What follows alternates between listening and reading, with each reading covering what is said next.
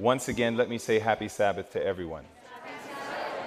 It is a privilege to be here with you all at Southwest Youth Conference, and I'm thankful to God for another year that the Lord has spared all of your lives. It's so good to see so many faces, and I believe that the Lord wants to take us higher. Amen? In order for God to do that, it's going to be imperative that you and I make sure that our minds and our hearts are prepared to hear whatever the Spirit of the Lord has to say to us. God does not send ministers to speak what the people want to hear, but God sends ministers to come to speak what the people need to hear. So you have to avail yourselves and open your hearts and let God say what He has to say and make sure that you pray, Lord, give me ears to hear. You also want to make sure that you have pen and paper. Don't trust your brain. The sermons you're going to hear throughout this weekend are not going to be the type of messages where there's one or two sermons and hours upon hours of what we think about it.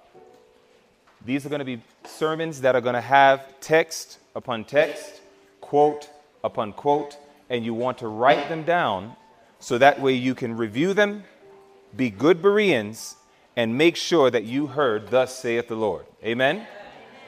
All right.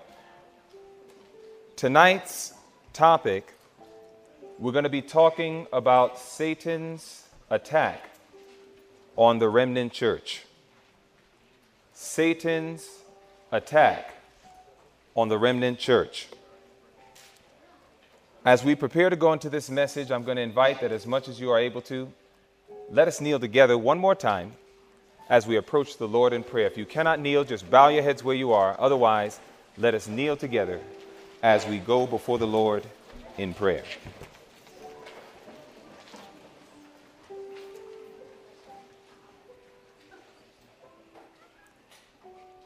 Heavenly Father, we are grateful that you have brought us all safely through another week. Father, we thank you that you have allowed such a time as this where an entire conference can take place focusing on the home.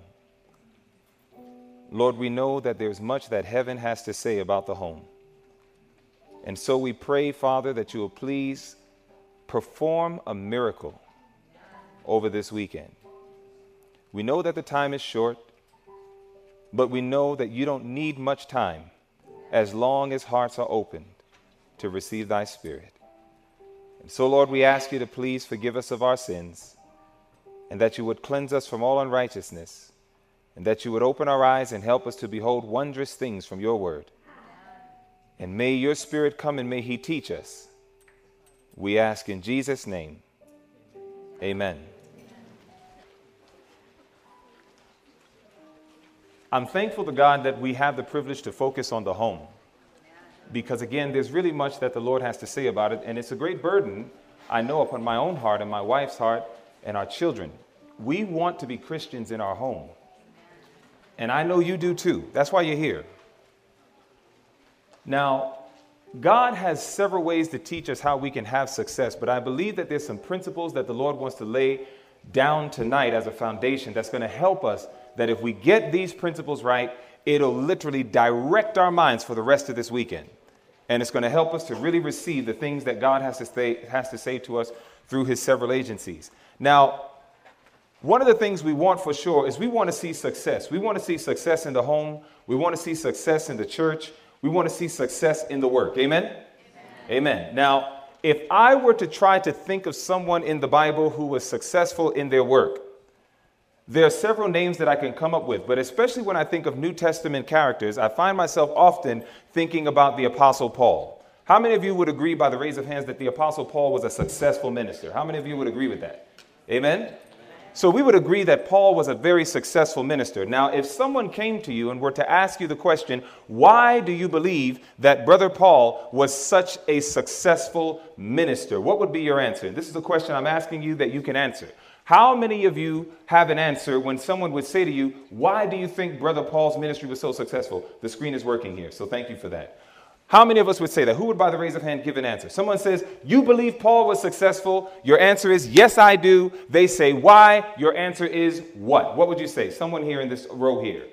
What would you say is one of the reasons why you believe that Paul had su- such a successful ministry? What would you say? Go ahead.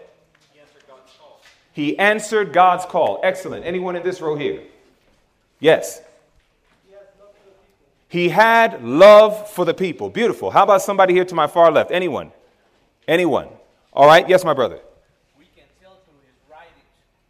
We can tell that God was leading him through his writings. The way he wrote, it was a man with experience. Beautiful. Someone to my far right. Anyone here?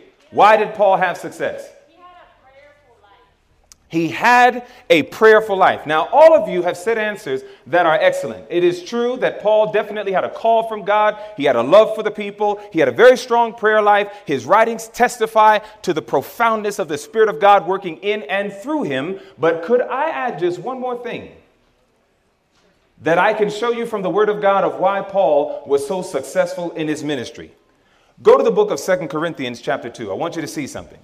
In 2 Corinthians, the second chapter, I want to show you another reason why Brother Paul was so successful in his ministry.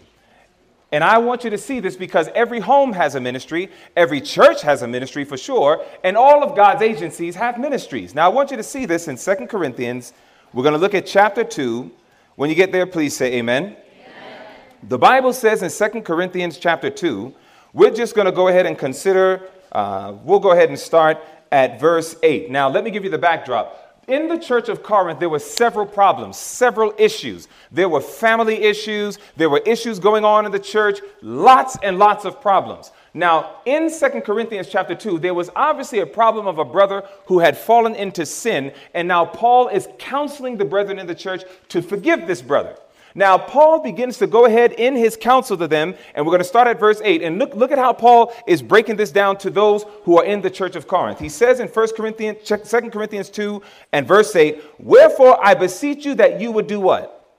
Confirm your love toward him. So this brother fell, and Paul wanted us to confirm their love to him so that this brother would not be overtaken in the guilt that fell upon him because of the sin he committed. Now, look at what he says in verse 9. He says, For to this end also did I write, that I might know the proof of you, whether ye be obedient in all things. Verse 10 To whom ye forgive anything, I forgive also. For if I forgave anything, to whom I forgave it, for your sakes forgave I it in the person of Christ. So Paul is really emphasizing this importance of forgiveness, dealing with this brother who has fallen into sin.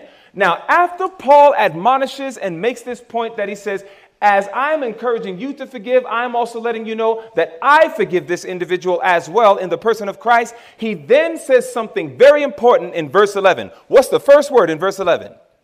It says, lest. In other words, if I don't do this, if I don't manifest this, something's going to happen. Look at what he says. He says, lest Satan should get what? An advantage of us. Now, I love this last sentence. What does it say? It says, For we are not ignorant of his devices. You want to know another reason why Paul's ministry was so powerful?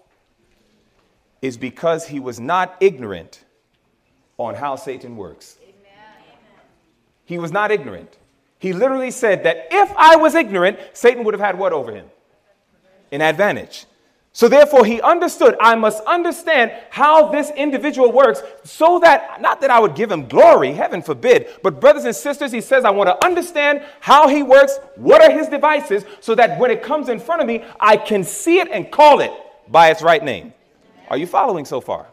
Now, Jesus understood this principle of Christian warfare as well. Go to the book of Luke, the 14th chapter. Let me show you something. The very words of Jesus now. Jesus also taught and, and emphasized this very same principle that Brother Paul just brought out. He just uses it in different language. Now go to the book of Luke, the 14th chapter, and I want you to see this. Luke 14. And we're just going to go ahead and look at this. Luke 14, this is where Jesus is presenting all the prerequisites for being a good disciple. Now, in Luke 14, you find in verse 26, he talks about putting him first in comparison to even the closest of those in the family, even mother, father, son, daughter, brother, sister, and so on. But in verse 31, he presents a question that I thought was beautiful. Look at the question Jesus asks in Luke 14, verse 31. The Bible says, Or what king going to make what? War. war. He says, Or what king going to make war against another king sitteth not down what? First, and consulteth whether he be able with 10,000 to meet him that cometh against him with 20,000. Even Jesus understood the principle of warfare. And he said, the same way that a king would dare not go into war without first understanding some things about how his enemy behaves himself. Jesus understood that. You see, brothers and sisters, there is a warfare that's taking place in the Adventist home, in case you don't know it. There's a warfare that's taking place even in the Christian church. But, brothers and sisters, I believe that many of us do not understand his devices. So sometimes we find ourselves beating against the air. And God wants us to fight the good fight of faith. Now, I want you to look at this. The reason why this is so important, I want you to think about this Satan's devices. When we consider Satan's devices, notice what inspiration says. It says none. How many? it says, None are in greater danger from the influence of evil spirits than those who, notwithstanding the direct and ample testimony of the scriptures, deny the existence and agency of the devil and his angels. No one is in greater danger than anyone who denies his existence or the movements of his angels. But watch this. It says, so long as we are what? Ignorant of their wiles, they have almost inconceivable advantage. I want you to catch that. If we're ignorant of his wiles, if we don't understand how he works, it says that he would have inconceivable, that means your mind can't imagine it. Inconceivable advantage over us. Notice the quotation next. It goes on to say, Many give heed to their suggestions. In other words, demons will literally come to people, speak in their ear, and give all sorts of thoughts. Then it says, Many give heed to their suggestions while they suppose themselves to be following the dictates of their own wisdom. There are people who are literally following the counsels of devils and they think it's their own counsel. They actually think it's their own ideas. Now, it goes on to say, This is why, as we approach the close of time, it says, when Satan is to work with greatest power to deceive and destroy, he spreads everywhere the belief that he does not exist. It is his policy to conceal himself and his manner of working. It's his policy. He makes it his job, his occupation, that we must not be clearly identified in our work. Now, notice this. It goes on to say, there is how many things? nothing. There is nothing that the great deceiver fears so much as that we shall become acquainted with his devices. I think it's about high time we make the whole host of hell tremble tonight. Great Controversy 516. Brothers and sisters, we must understand that inspiration is telling us, both from the Bible and the spirit of prophecy, that one of the ways that we're going to have success in the home one of the ways we're going to understand how to have success in the church is that we must understand not only Christ and his character, but we also are to understand our enemy Amen. and his devices. So that when he shows up, we can identify him for who he is. If you're following the preacher so far, let me hear you say amen. amen. Now, let's go to the book of John, the eighth chapter. One of the sweetest statements from the lips of Jesus. In John, the eighth chapter, I want you to see what the Bible says as we consider something wonderful that Jesus says to you and I, and I want you to consider this. In John, the eighth chapter, we're going to go ahead and look at verse 31. John 8 and verse 31. When you're there, please say amen. amen. Notice what the Bible says. The Bible says in John 8 31, Then said Jesus to those Jews which believed on him, If ye continue in my word, then what? then are ye my disciples indeed. So keep this in mind. Jesus is telling you and I that people with a past experience are not his disciples. The text is very clear. If you do what? Continue in my word. So, in, in other words, you and I cannot gloat on when we used to be surrendered to Jesus. We can't talk about when we used to be on fire for God. We can't talk about when we used to be religious and all those things because once we emphasize that term used to, that means that it's not a continuing experience. It's left in the past. Jesus says, if you continue in my word, then are ye my disciples indeed. Continuing is not a past experience, it's a present experience. Are you following? And notice that he says, continue in my word. John 17, 17 tells us, sanctify them through thy truth. Thy word is truth. So we find that the Bible is saying that we ought to have a present experience in his truth. Present truth is to be an experience with us day by day in a continuum, not just a concept that's in our minds that we remember from back in the days. Are you following? Now, after Jesus gives counsel to say, These are those who are my disciples indeed, he then says in verse 32, what's that wonderful statement in verse 32?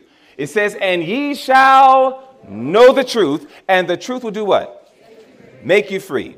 Now, the Bible tells us and assures us that we shall know the truth, and the truth will make us free. Now, the reason why I find this statement to be very powerful is because you'll notice that in verse 33, the people who heard it didn't even get it. They, they, they, they began to wonder and say to themselves, You'll see it, you read it. It says very clearly, Hey, we're Abraham's seed. We've never been in bondage to any man. What are you talking about? It's like it totally flew over their heads. You following? Jesus has to make it more plain to their mind in verse 34. Now, notice what he says in verse 34. He says, Jesus answered them, Verily, verily, I say unto you, whosoever committeth sin is the what? Servant of sin. So Jesus was trying to show them the reason that I am presenting truth to you is to make you free because even though you have a level of autonomy as a nation, you clearly are still in the bondage of sin. So now he wants to give them truth so that they can be made free from the bondage of sin. This is the great goal of Jesus. This is the great goal of the plan of salvation. This is the great goal of present truth. This is the great goal of the three angels' messages. This is the great goal of the Seven Day Adventist Church is to give a message that makes people free. Amen. Keep this in mind. It was lies that brought bondage into the world. Is that right? And so, as it was lies that brought bondage into the world, Christ knew the best way to counter it was to give them truth and truth makes people free. Now, I want you to catch this. This was so much in the mind of Christ about giving people truth that when Jesus had to find a term best to explain who he was, it says in John 14, 6, I am the way, the truth, and the life. Jesus is the literal embodiment of truth. Amen. And truth makes people free. So freedom comes through Jesus. Now, understanding this, Jesus was so caught up in giving people the truth that I want you to see what the Bible says in Matthew, the 16th chapter, as we transition from Christ the truth now to the church the truth. Go to Matthew, the 16th chapter, and watch this now. Matthew, the 16th chapter, Jesus is having a dialogue with his disciples. And I want you to see what the Bible says in John, the 16th chapter now. And we're going to start at verse 13. John 16 and verse 13. Oh, I'm so sorry. Matthew, Matthew 16, 13. Amen. Now, the Bible says in Matthew 16 and verse 13, it says, When Jesus came into the coast of Caesarea Philippi, he asked his disciples, saying, Whom do men say that I, the Son of Man, am? And they said, Some say that thou art John the Baptist, son Elias, and others Jeremiah, or one of the prophets. And he saith unto them, But whom say ye that I am? And Simon Peter answered and said, Thou art the Christ, the Son of the living God. And Jesus answered and said unto them, Blessed art thou, Simon Barjona, for flesh and blood hath not revealed it unto thee, but my Father which is in heaven. Now notice verse 18. It says, And I say also unto thee that thou art Peter, and upon this rock, the rock that was confessed, Christ, upon this rock I will build my what? Church, and the gates of hell shall not prevail against it. So we see Jesus, the truth, now talking about the church. Now, look at how Jesus describes the church in 1 Timothy chapter 3. Notice this 1 Timothy, the third chapter. In 1 Timothy chapter 3, we're going to see now how God spoke to the hearts of men as he wanted to demonstrate to the people the whole design of the church. Did you know that this is what the church is supposed to be? Notice what the Bible says in 1 Timothy chapter 3, and we're now going to go ahead and consider verse 15. In verse 15 of 1 Timothy 3, we find a beautiful breakdown of what the church really is supposed to be all about. The Bible says in 1 Timothy 3:15, "But if I tarry long, that thou mayest know how thou oughtest to behave thyself where? In the house of God, which is the what? Church of the living God. And look at the character of the church. The what? The pillar and ground of truth. When a world is filled with darkness, they should be able to find some light of God's truth and love. And God designed that He wanted His church to be that light. He wanted this church to be that light in the world so that when people could not find truth anywhere else, they should be able to find it at the church where it's supposed to be the pillar and ground of truth. Are you following so far? All right, very good. Now, because of the fact that Christ said that the gates of hell shall not prevail against it, the reason why is because you cannot do anything against the truth, but only for the truth, the Bible says. So therefore, the gates of hell cannot prevail against truth, brothers and sisters. So if we find that the church ever got to a point where now the enemy was prevailing, it is only because there has been a downgrade of truth. truth. You're following very good. You're following very good. You're sticking with me. Now watch this. I'm taking my time, brothers and sisters, because we have not gotten to the meat of this message yet. I want you to stay with me. Now look at this. The success that Christ had, the success that Paul had, the success that the apostles and the patriarchs and the prophets had, they were for many reasons, but one reason that is typically ignored is that they all understood their, their enemies' devices. Jesus now is telling us about the truth. He says, Well, when I gave my church and when I gave the truth, it was designed to make people free. And Jesus is the embodiment of truth. And when he raised up the church, it was supposed to be the pillar and ground of truth. Now, Christ wanted the truth to get throughout all the world through the medium of the church. That's what, that was the way he wanted to do it. The church was supposed to be the agency that he wanted to use to get the truth out. Now, watch this. Go to the book of Second Thessalonians, chapter 2. Stick with me. Second Thessalonians, chapter 2. Notice what the Bible says as we now go to Second Thessalonians, chapter 2. Now we encounter prophecy. The very church that God raised up to be the instrument to bring about truth to the world so that the world may be made free, Paul prophesied of something that was going to happen. The Bible says in Second Thessalonians chapter 2, it says, Now we beseech you, brethren, by the coming of our Lord Jesus Christ and by our gathering uh, are gathering together unto him, that ye be not soon shaken in mind or be troubled neither by spirit nor by word, nor by letter as from us, as that the day of Christ is at hand. Let no man deceive you by any means, for that day shall not come, except there come a what? A falling away, an apostasy. A falling away first, and that man of sin be revealed, the son of perdition, who opposeth and exalteth himself above all that is called God or that is worshipped, so that he as God sitteth in the temple of God, showing himself that he is God. Paul was telling them that a great attack was going to come upon the church, and great controversy spells it out like this. Notice what it says in Great Controversy, page 49, building on this very same prophetic utterance. It says, The Apostle Paul, in his second letter to the Thessalonians, foretold the great apostasy which would result in the establishment of the papal power. He goes on to say, He declared that the day of Christ should not come except there come a falling away first, and that man of sin be revealed, the son of perdition, who opposeth and exalteth himself above all that is called God or that is worshipped, so that he, as God, sitteth in the temple of God, showing himself that he is God. And furthermore, the apostle warns his brethren that the mystery of iniquity doth already work. So this power was already working in his days, and it was going to graduate as time progressed. It says, even at that early date, he saw creeping into the church errors that would prepare the way for the development of the papacy. Now, we see then that the church, though God raised it up, it was designed to do many wonderful things. In fact, when you, you, see, when we think about God's church, in the beginning of time, if we were to look at God's church, there was a church that was established through the faithful souls. Acts of the Apostles, page 11, tells us very clearly that it was the faithful souls, those were the ones who always constituted the church. So Satan, he always wanted to attack on par of the existence of the church. Watch this. When there were faithful souls, Satan says, I'll attack the church by developing what kind of souls? unfaithful souls. You find this example through Abel, Seth, Enos, and then the unfaithful would be individuals like Cain and Lamech. Eventually, after God was working simply through faithful souls, eventually God was now going to go ahead and told Abraham, I'm going to develop a nation. So that became phase two. Phase two in God's church, you had a chosen nation. Satan says, I'll counter that with what? Rebellious nations. And therefore, you see the chosen nation, Israel, the rebellious nations, the Amalekites, the Hittites, and so on and so forth. Eventually, we know that God, according to Daniel 9, 24 through 27, gave Israel a probationary time to get their act together. Did they get their act together?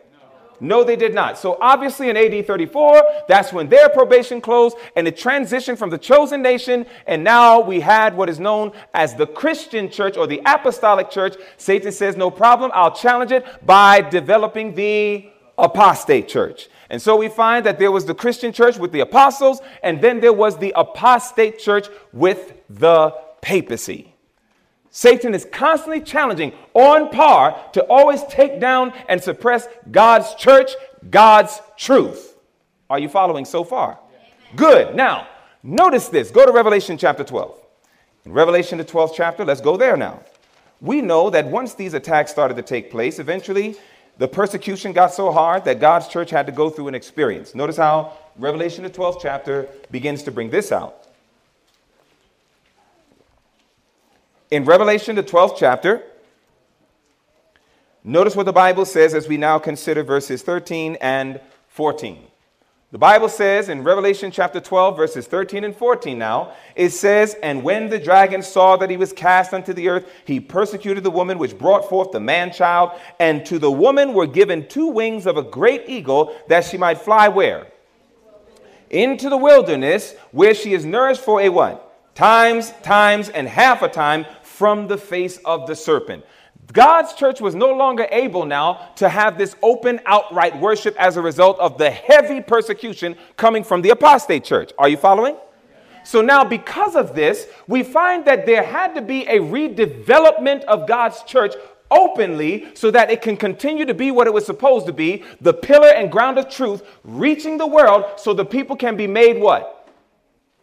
Free. Very good. Now, you know the story of all these reformers, brothers and sisters. Time went on, and you had, of course, John Wycliffe. He brings people back to the Bible. You have individuals like Martin Luther, who brings about justification by faith. You have John Wesley, who comes along and brings about sanctification by faith. He was one of the first people used to use that term called perfection. And then, of course, you have all these individuals, Roger Williams, who talks about religious liberty, and all of these things that were fundamentals of the Christian faith, piece by piece, started to come together. And how can we forget, obviously, that time when a man by the name of William Miller, this American farmer who comes along and God speaks to his heart and he studies the word, and obviously he sees the prophecies of Daniel and he starts to study them, and of course, he proclaims the second coming of Jesus Christ. But we know the story, brothers and sisters. While all these pieces of truths were coming together, God's church was still not ready to come back out into the forefront to fulfill the work that it was designed to do, to be the pillar and ground of truth to make people what? Free. Free. So eventually, 1844 comes. I'm fast forwarding because my focus is not to go through all these historical texts. You know these things. Eventually, the time comes 1844, and the people go through what? A great disappointment, right? But eventually, the brethren, they start coming together. You know, they started praying, they started seeking the Lord, they started wondering, okay, well, where did we go wrong? And how is it that we fell short? And you know that wonderful story of Hiram Edson walking through the cornfield and all these beautiful things. And they became, they, they started to understand, they went back to the blueprint of the Bible, they started to study the blueprints. And as they went back to the blueprint of the Bible, they began to discover what message? They discovered the sanctuary message. And as they discovered that beautiful sanctuary message, they discovered, oh, there is not Jesus was going to come. The earth is not the sanctuary, but there's a sanctuary where? in heaven. So now they realize that God drew all the plans. God wrote out all of the different things as it relates to the sanctuary structure. And in the sanctuary, did you know that everything the Bible calls truth you can find in the sanctuary? The Bible says in John 16 and verse 13 that God's Spirit is truth. The Spirit of God is found in the sanctuary as represented through that wonderful oil. The Bible tells us thy law is true. Psalm 119, 142. The law of God is in the most holy place. The Bible clearly tells us thy word is truth. That's the bread right there in the holy place. Jesus says, I am the truth. That was the high priest in there. Everything that the Bible calls truth that has sanctifying power, we find in the sanctuary. So when the sanctuary came together back into the minds of the people, once again, now that they understood the full gospel plan, I want you to see what took place. You see, with the Advent faith, their foundation was a little different from the seven day Adventist faith. Often we call ourselves Adventists, and we are, but we're more than that. Because if I go to my Pentecostal friends, they may say, Yeah, we're Adventists too. Let's all slap five together. If you go to our Baptist friends, they may say, Oh, yeah, we're Adventists too. And so on and so forth. You following? You see, the foundation of the Adventist faith was right here. Notice what it says. It says, The scripture, which above all others had been both the foundation and central pillar of the what faith? The Advent faith. Is that talking about seven day Adventists? Mm-mm. No, it is not. It says, The scripture, which above all others had been both the foundation and central pillar of the Advent faith was the declaration unto 2,300 days, then shall the sanctuary be cleansed. These had been familiar words to all believers in the Lord's soon coming. So that was definitely the declaration that was connected as the foundation and central pillar of the Advent faith. Now, is that not a text that is a central pillar to the Seventh day Adventist faith? Yes, it is. But here's the differential mark. Watch this now. You see, when we consider the foundation of the seventh day Adventist faith, notice the difference. Tell me if you see it. It says here, coming from Evangelism 221, the correct understanding of the ministration in the heavenly sanctuary is the foundation of our faith. Do you see the difference? Before 1844, was there a correct understanding of the ministration of Christ in the heavenly sanctuary? No there was not. So while it is true that Daniel 8:14 still remains as a foundation, the Daniel 8:14 text with the correct understanding is what gave us all the truth back. And once all that truth came back, God says, "Now I am ready to once again establish my visible church." And that they may go forward and once again be the pillar and ground of truth so that they can get the message out to the people so that the people can be made free. Amen. Very good. Now, Satan was not very happy about this.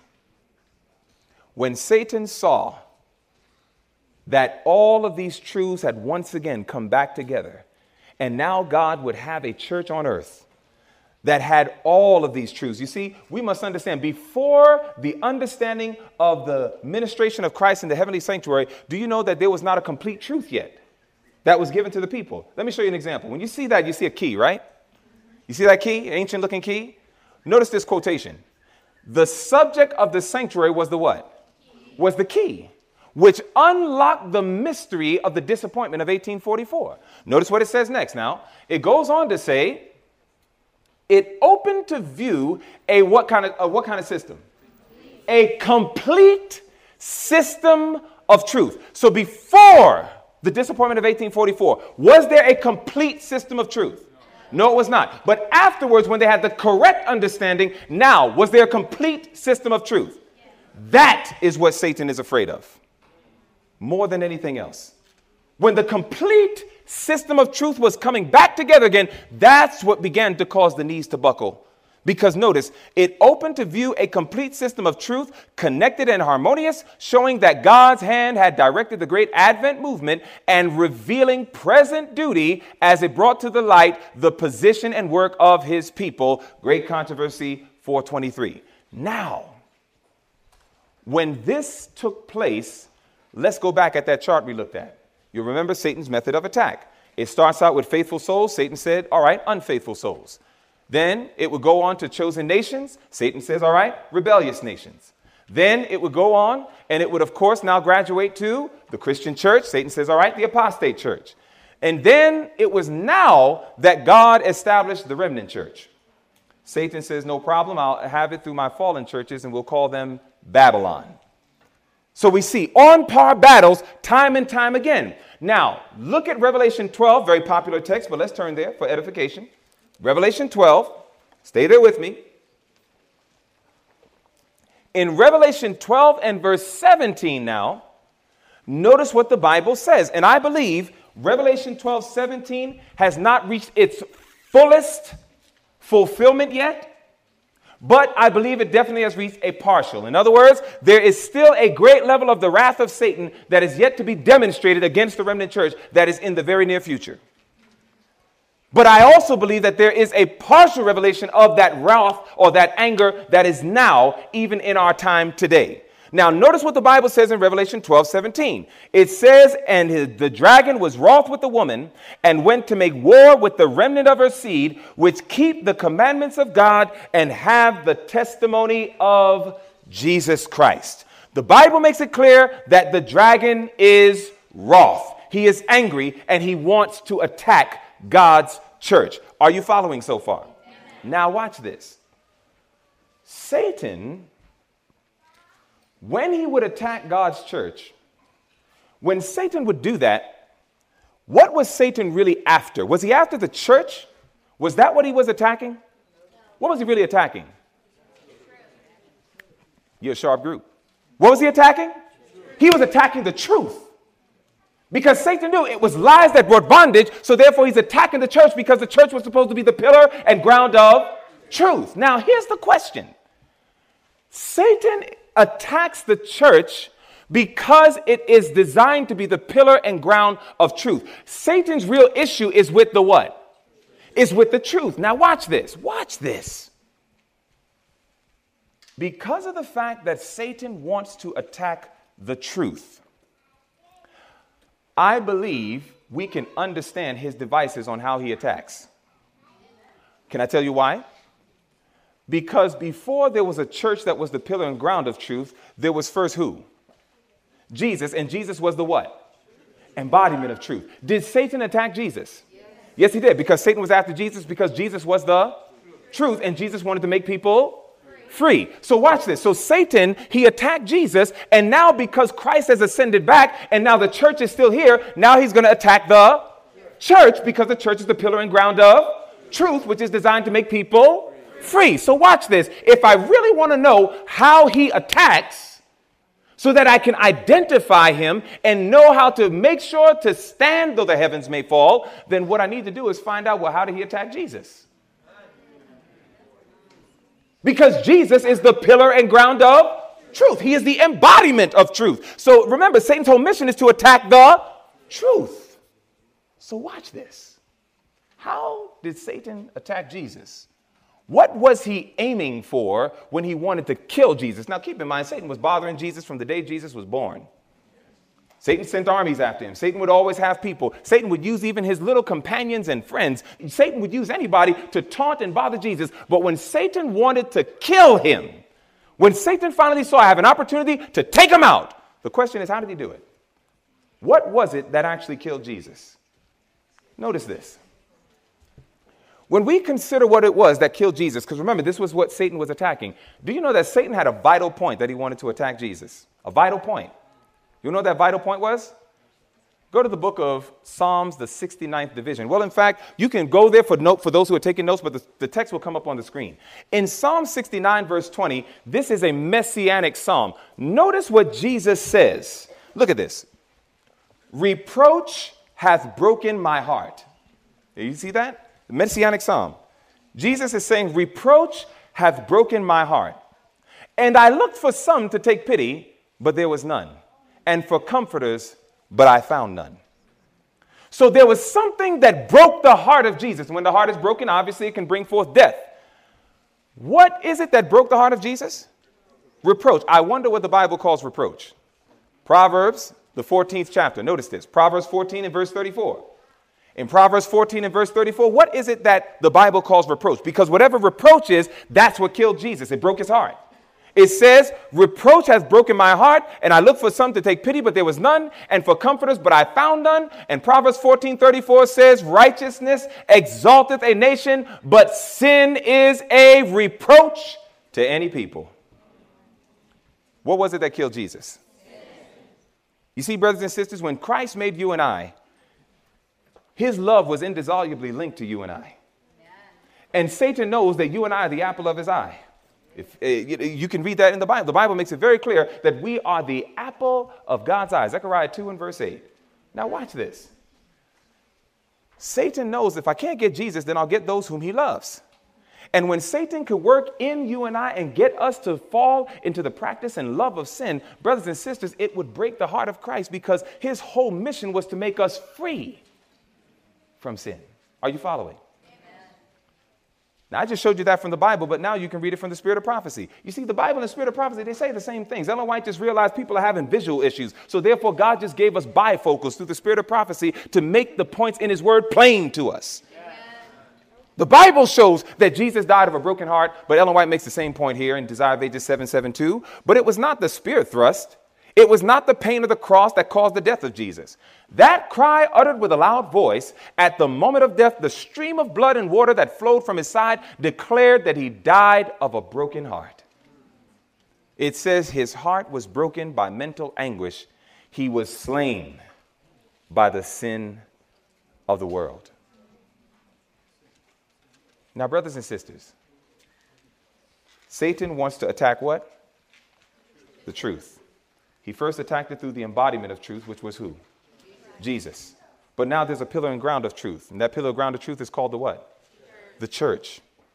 And so it is that Satan says, attack the heart. That's always been Satan's method attack the heart. That's his aim.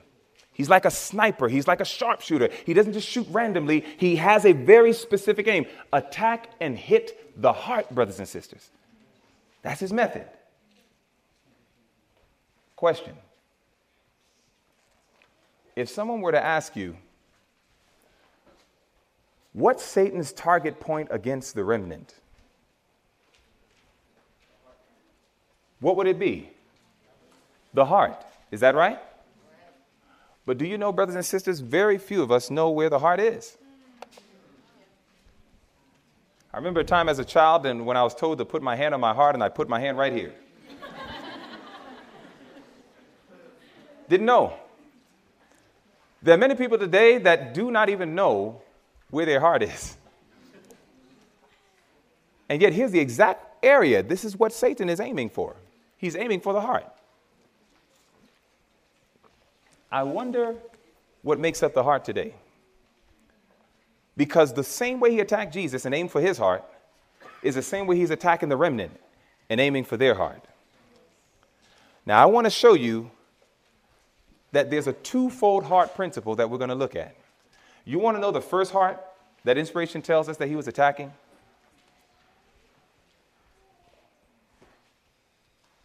You know what that place is? You know what that place is? It's the headquarters of our faith. What's it called? Do you know that's where he has specifically aimed his weapon? Look at this quote. If the heart of the work becomes corrupt, it says the whole church, the how much of the church? the whole church in its various branches and interests, scattered abroad over the face of the earth, suffers in consequence. Satan's what? Satan's what? Satan's chief work is where? At the headquarters of our faith. He spares no pains to corrupt men in responsible positions and to persuade them to be unfaithful to their several trusts. Volume 4 of the Testimonies, page 210. Now, I thought about it. I said, why, why would Satan want to attack the headquarters? Why, why, would, why would that be his mission? Why would that be his focus to say, I want to attack there? That's my chief work. And you know what God did? He said, well, go to Second Chronicles 12 and let me show you. So let me, let me show you something in Second Chronicles chapter 12. You see, the Bible declares that this is an old tactic of Satan. He wants to attack the most vital points where he can do the most damage. I want you to see this in Second Chronicles chapter 12. Second Chronicles chapter 12. And when you get there, just let me know by saying amen. amen. In Second Chronicles chapter 12, it talks about a king by the name of Rehoboam. Rehoboam was a king. He was the head of a nation. He was, as you would call it, one who was at the top. He would be recognized, him and his entourage would be considered like a headquarters to the nation, to the church. And the Bible says something about Rehoboam that we would do well to consider, and I think this is the reason why he aims his weapons in very specific points. Notice what it says. It says, And it came to pass when Rehoboam had established the kingdom and had strengthened himself, he forsook the law of the Lord. So here goes the head of the nation, and what he's doing is it says he forsook the law of the Lord. But how does the sentence finish? It says, How much? And all Israel with him. You see, if a head falls, then it is very typical that the body is going to follow. So Satan understood this. That's why he always aimed for heads. That's why he always aimed for top ones. That's why he said, Let me get the people at the top, because if I get them, I get the bottom. Satan believes in maximization as well. And therefore, he aims and he specifically says, I have my guns aimed in a very specific direction. Now, brothers and sisters, let me make it very clear. I firmly believe that this is God's church. And I firmly believe that God has raised up this church to finish the work. Which means it makes perfect sense that it would be Satan's chief work to try to tear it down. Now, watch this. I started thinking about it. When we were given our work, we were told God's purpose in giving the third angel's message to the world is to prepare people to stand true to him during the investigative judgment. So, what's the whole purpose of the third angel's message? To prepare people to stand true to him during the investigative judgment. Amen? Amen. Amen. That's why Revelation 10 11 tells us, prophesy again. That's us. Our mission is to prophesy again, giving the third angel's message. Amen? Amen? Our whole mission. Now, look at this. It says, This is the purpose for which we establish and maintain what? Our publishing houses. In other words, the only reason why the literature work was even raised up was so that books that were filled with truth for this time could educate ignorant people to show them how to stand true to God during the investigative judgment. Are those all the books that come out of our publishing houses today? No. What's the next thing on the list? Our schools. Did you know the whole purpose of a Seventh day Adventist school? The whole purpose of a Seventh day Adventist school was so that people, when they graduate, that they could leave knowing how to stand true to God during the investigative judgment.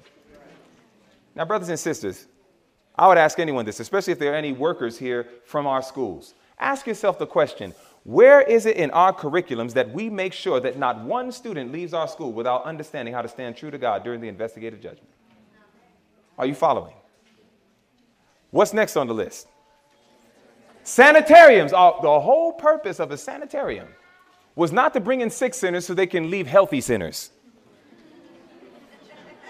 The whole purpose of our sanitariums was so that sick sinners can come in and they can leave healthy saints knowing how to stand true to God during the investigative judgment.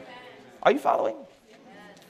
You see, it is when we understand this that we will understand why a revival and reformation is the greatest and most urgent of all of our needs, and to seek this should be our first work.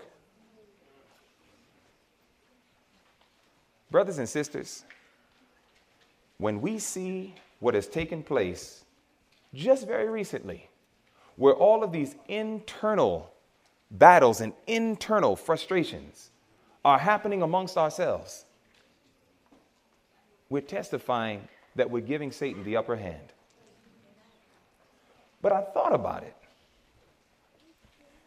Be honest with me. Now, I'm going to be honest with you because I'm going to bring out some final points here because this is going to continue in tomorrow's workshops. Be honest with me. When I think of a headquarters, I usually think of a place that is very well protected. Is it just me that thinks that, or is that you too? When you typically think of a headquarters somewhere, you think of a place that's pretty well protected and it's not easy to get into. Is that right? I began to wonder. We can look at a lot of different problems in our church. We can see all these different ways that Satan has definitely formed a method of attack, and he has definitely attacked, and that's what he's doing. He's trying to steal away the truth. That's why it's possible today for people to go to churches, and many a times, not all churches, praise God, we heard one church today that gave an announcement that they said, Look, we believe, we stand for the truths that was given to this movement. Praise God. But we know that there are a lot of churches that people can visit. And the last thing they hear is anything about the three angels' messages. The last thing they hear is about victory over sin. The last thing that they can hear is all the fundamental truths that have been given to this movement. That's why in our united prayer we were talking about, oh Lord, have mercy on us that we've turned away.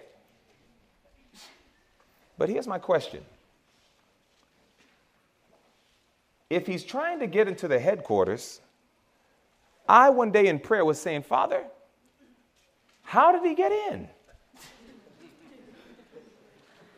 Now, I'm serious. I, am a big question man when I study.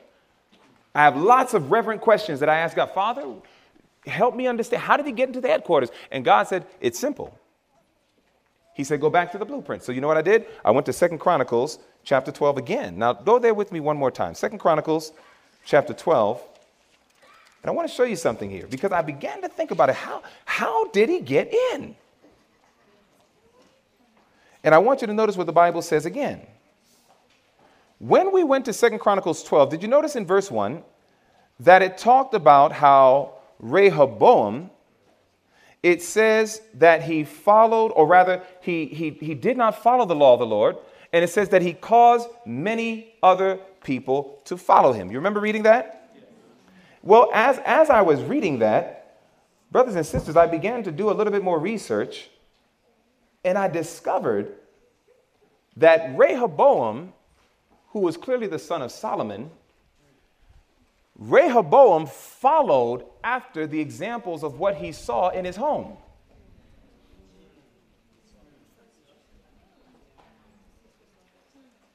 In other words, when, when the question came to my mind, how did he get in? How does Satan get into this fortress, this headquarters? And God was saying, it's very simple, the same way he got in in times past.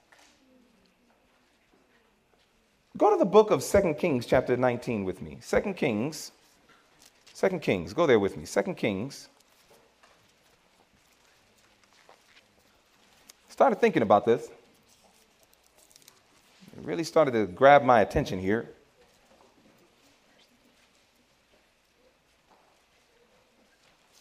Second Kings, we're going to chapter 19.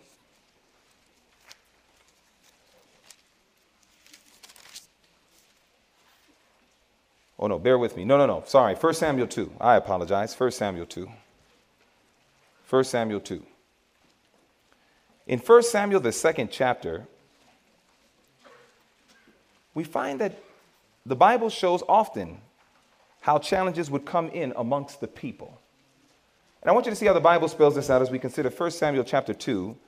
And we look at verse 12. When we think about Eli, we know that Eli did not follow his fatherly duties as he should have. The Bible spells it out by saying in 1 Samuel chapter 2 and verse 12, it says, Now the sons of Eli were sons of who? Belial. It says, They knew not the Lord. Now Eli was a priest, but his sons were sons of who? Belial, sons of a devil and they knew not the Lord. And it got to a point that look at what it says in verse 17. It says in verse 17, it says, Wherefore the sin of the young men was very great before the Lord. They would literally pervert the offerings of God to the point that it says their sin was very great before the Lord. And it says, For men abhorred the offering of the Lord. Their misbehavior, their ill conduct, their sinful behavior got so bad that it caused the people to hate the worship service. And this is something that started where? In the home. You see, before Satan could ever get inside of the church, he first found his way in the home. Before he could ever do that, I want you to think about this because we talk a lot about revival and reformation. We talk a lot about getting things right in the world and in the church. Brothers and sisters, there'll be nothing right in the world, there'll be nothing right in the church until we start getting things right where? In the home. It was what took place in the home. You see, the way Satan can manifest himself and get inside of the heart of the work is because he got inside of the first heart first. You see, the first heart, brothers and sisters, we're told in Adventist home, page 15, society is composed of families and it's what the heads of families make it. Out of the heart are the issues of life, and the heart of the community, of the church, and of the nation is the household. Satan is aiming for the heart. Satan says, the only reason why my character is being manifested in various aspects, even in the church today, that was designed to be the pillar and ground of truth, is he said, because before I got into that heart, I first got into that heart. And it amazes me that we can go ahead and we can go ahead and critique people. We'll say, oh, how dare they make that vote and just defy what Elder Wilson said. But, brothers and sisters, how many times do wives defy what the husband has said as it relates to what should be done in the home? How many times does the husband defy what the wife was trying to establish as it relates to the home? You see, there was a lot of defying that was taking place in the home before there was a defying of what took place in the church. Many a times, brothers and sisters, while we're pointing fingers and talking about, oh, look at this problem, look at that problem, oh, look at them, they don't preach any truth in the church. And that's what people say. But the question is, are you living truth in your home? Are you following? God is trying to bring it across to our minds that Satan's device is he says, I attack hearts. Satan says, that's what I aim my weapons for. And he says, Oh, yes, I'm aiming for that headquarters, but before I get in there, I first get into the home. And then when I get into the home, that's when I get there. That's where I get anywhere. And that's why God is trying to appeal to our hearts and he says, Listen, do you really want to see things get right in the church? Do you really want to see things get right in the church? You really want to see that? You really want to see revival and reformation in the church? You really want to see that? Yes? Then, brothers and sisters, you know what God is saying? God is saying the revival and reformation has to start in your home first. Because there will never be a right church when there's wrong homes. Never. There'll never be any seal of God while there's wrong homes. I heard my dear friend talk about the receiving of the seal of the living God. Volume 5 of the Testimony to the Church, page 213, says very clearly it says, There are many who teach the truth who will not receive the seal of God in their foreheads. It says they had the light of truth, they knew their master's will, they understood every point of our faith, but it says, but they did not have corresponding works. And one day I said, What was the corresponding works? God said, Read the next sentence. And you know what the corresponding works was what, that they did not do? That God says, I will not give you the seal? It says, They should have commanded their households after them. There will be no seal of God while we still have wrong homes. And if there's no seal of God, there's no loud cry. If there's no loud cry, there's no finishing of the work. If there's no finishing the work, there is no revival and reformation. If there is no revival and reformation, then we still have dead churches. If there's still a dead church, then we still have dead nations. And if we still have dead nations, we still have a dead country. And if we still have a dead country, we still have a dead world. And brothers and sisters, everybody's going to die if we don't get the home right. You see, it's bigger than just simply having a happy home so we can all just be at home at each other and just smiling. God says, if we do not develop a well ordered and well disciplined home, the work will not be finished. The gospel will not be finished. It won't do what it was supposed to do. God is not going to pour out his spirit upon a bunch of individuals who are fighting, fussing, and rebelling, and all of these different things, and neglecting their duties as it relates to the home. And that's why Satan says, I aim for hearts. And the heart of the community, the heart of the nation, the heart of the church is the household. When the household gets right and the household becomes a pillar and ground of truth, then that's when the church can get right and the church becomes the pillar and ground of truth. And when the church gets right and the church becomes that pillar and ground of truth, then the church can get the truth out to the communities, to the nation, to the country, and to the world, and people can be made free, Amen. and the work can be finished. Amen. And so, brothers and sisters, beginning tomorrow, beginning tomorrow, in our next seminar, we're going to talk about how can I know if Satan's in my home? I'm serious. How can I know if Satan is in my home? Then, once we identify him, how do I get him out? That's our next seminar tomorrow. How can I know if Satan is in my home?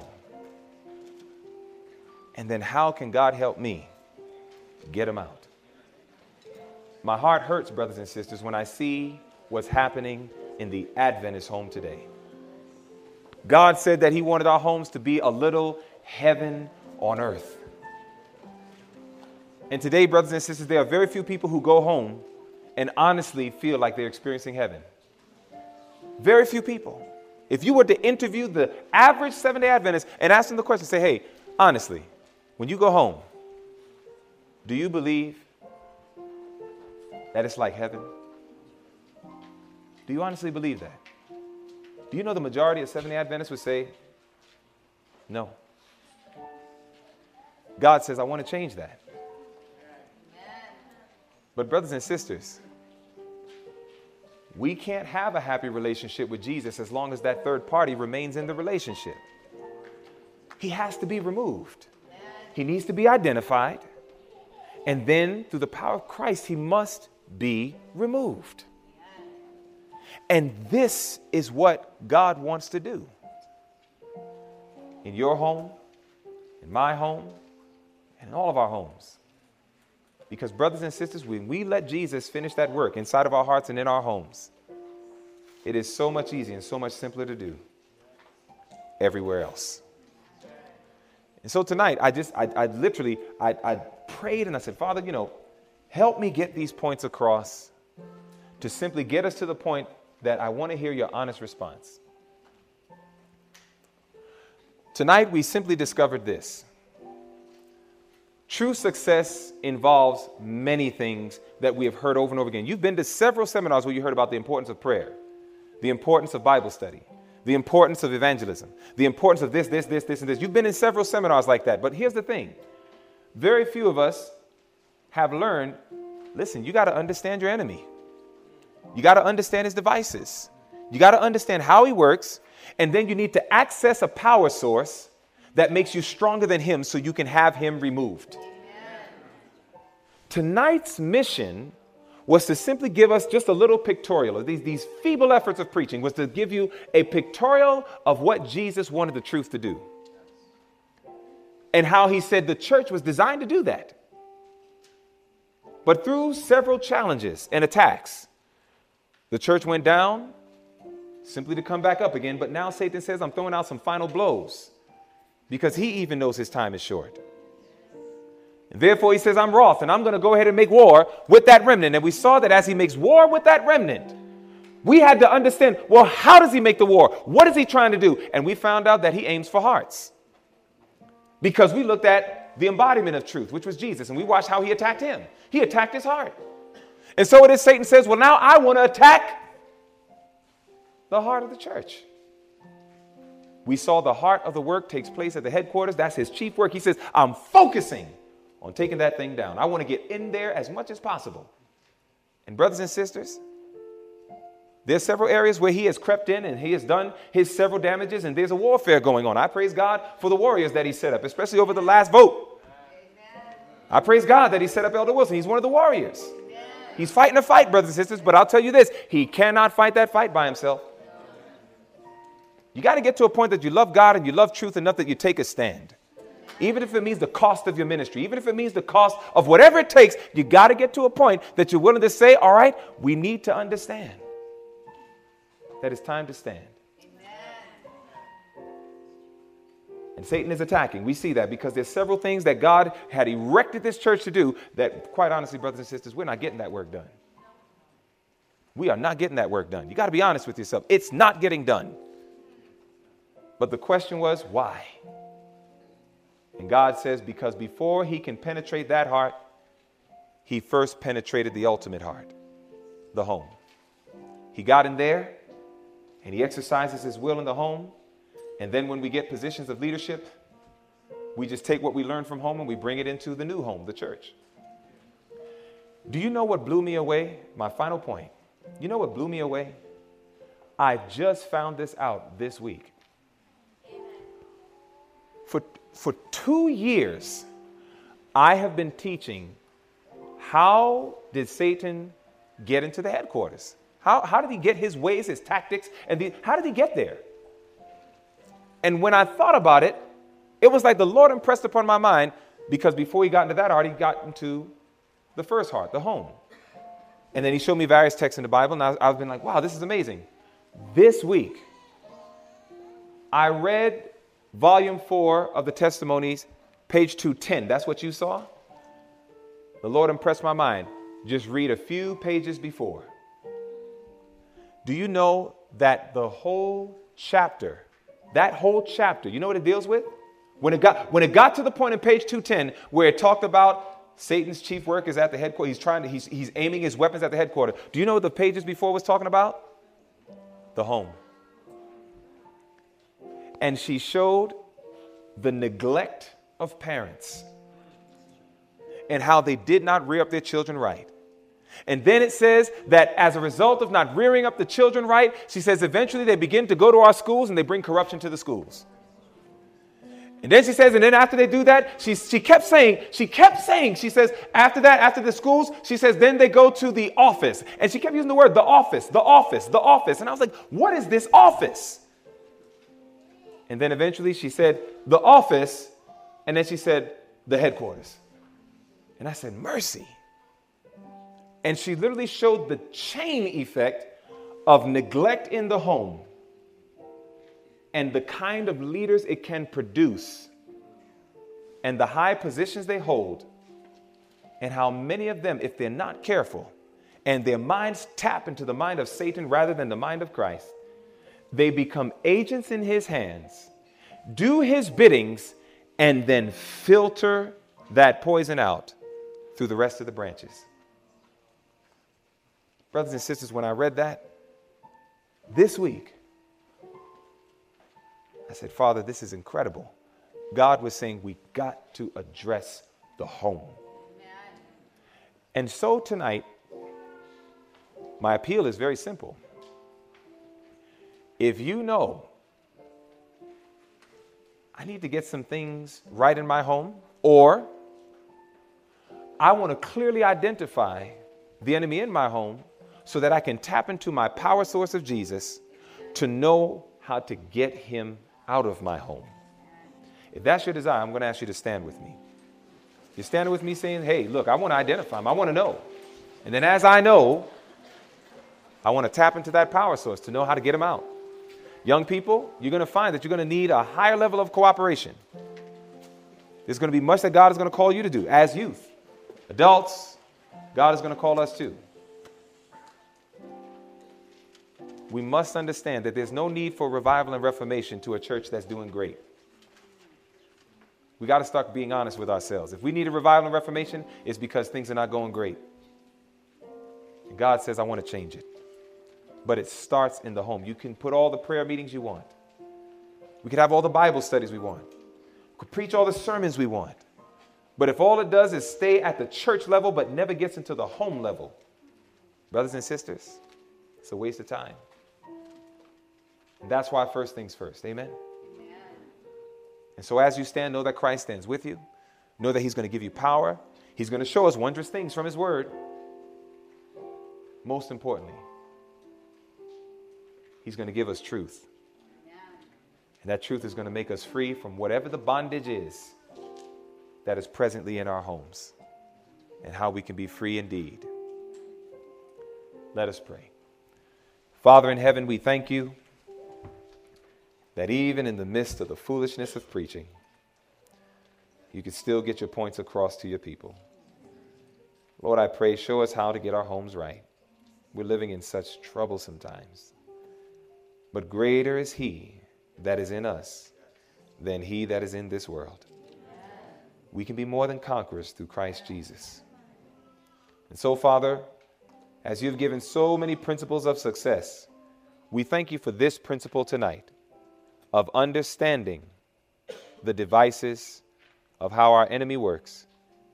And may we fight the good fight of faith so that by your power, he can be removed from our hearts and our homes. Thank you, Lord, for this blessed privilege, for we ask it all in Jesus' name.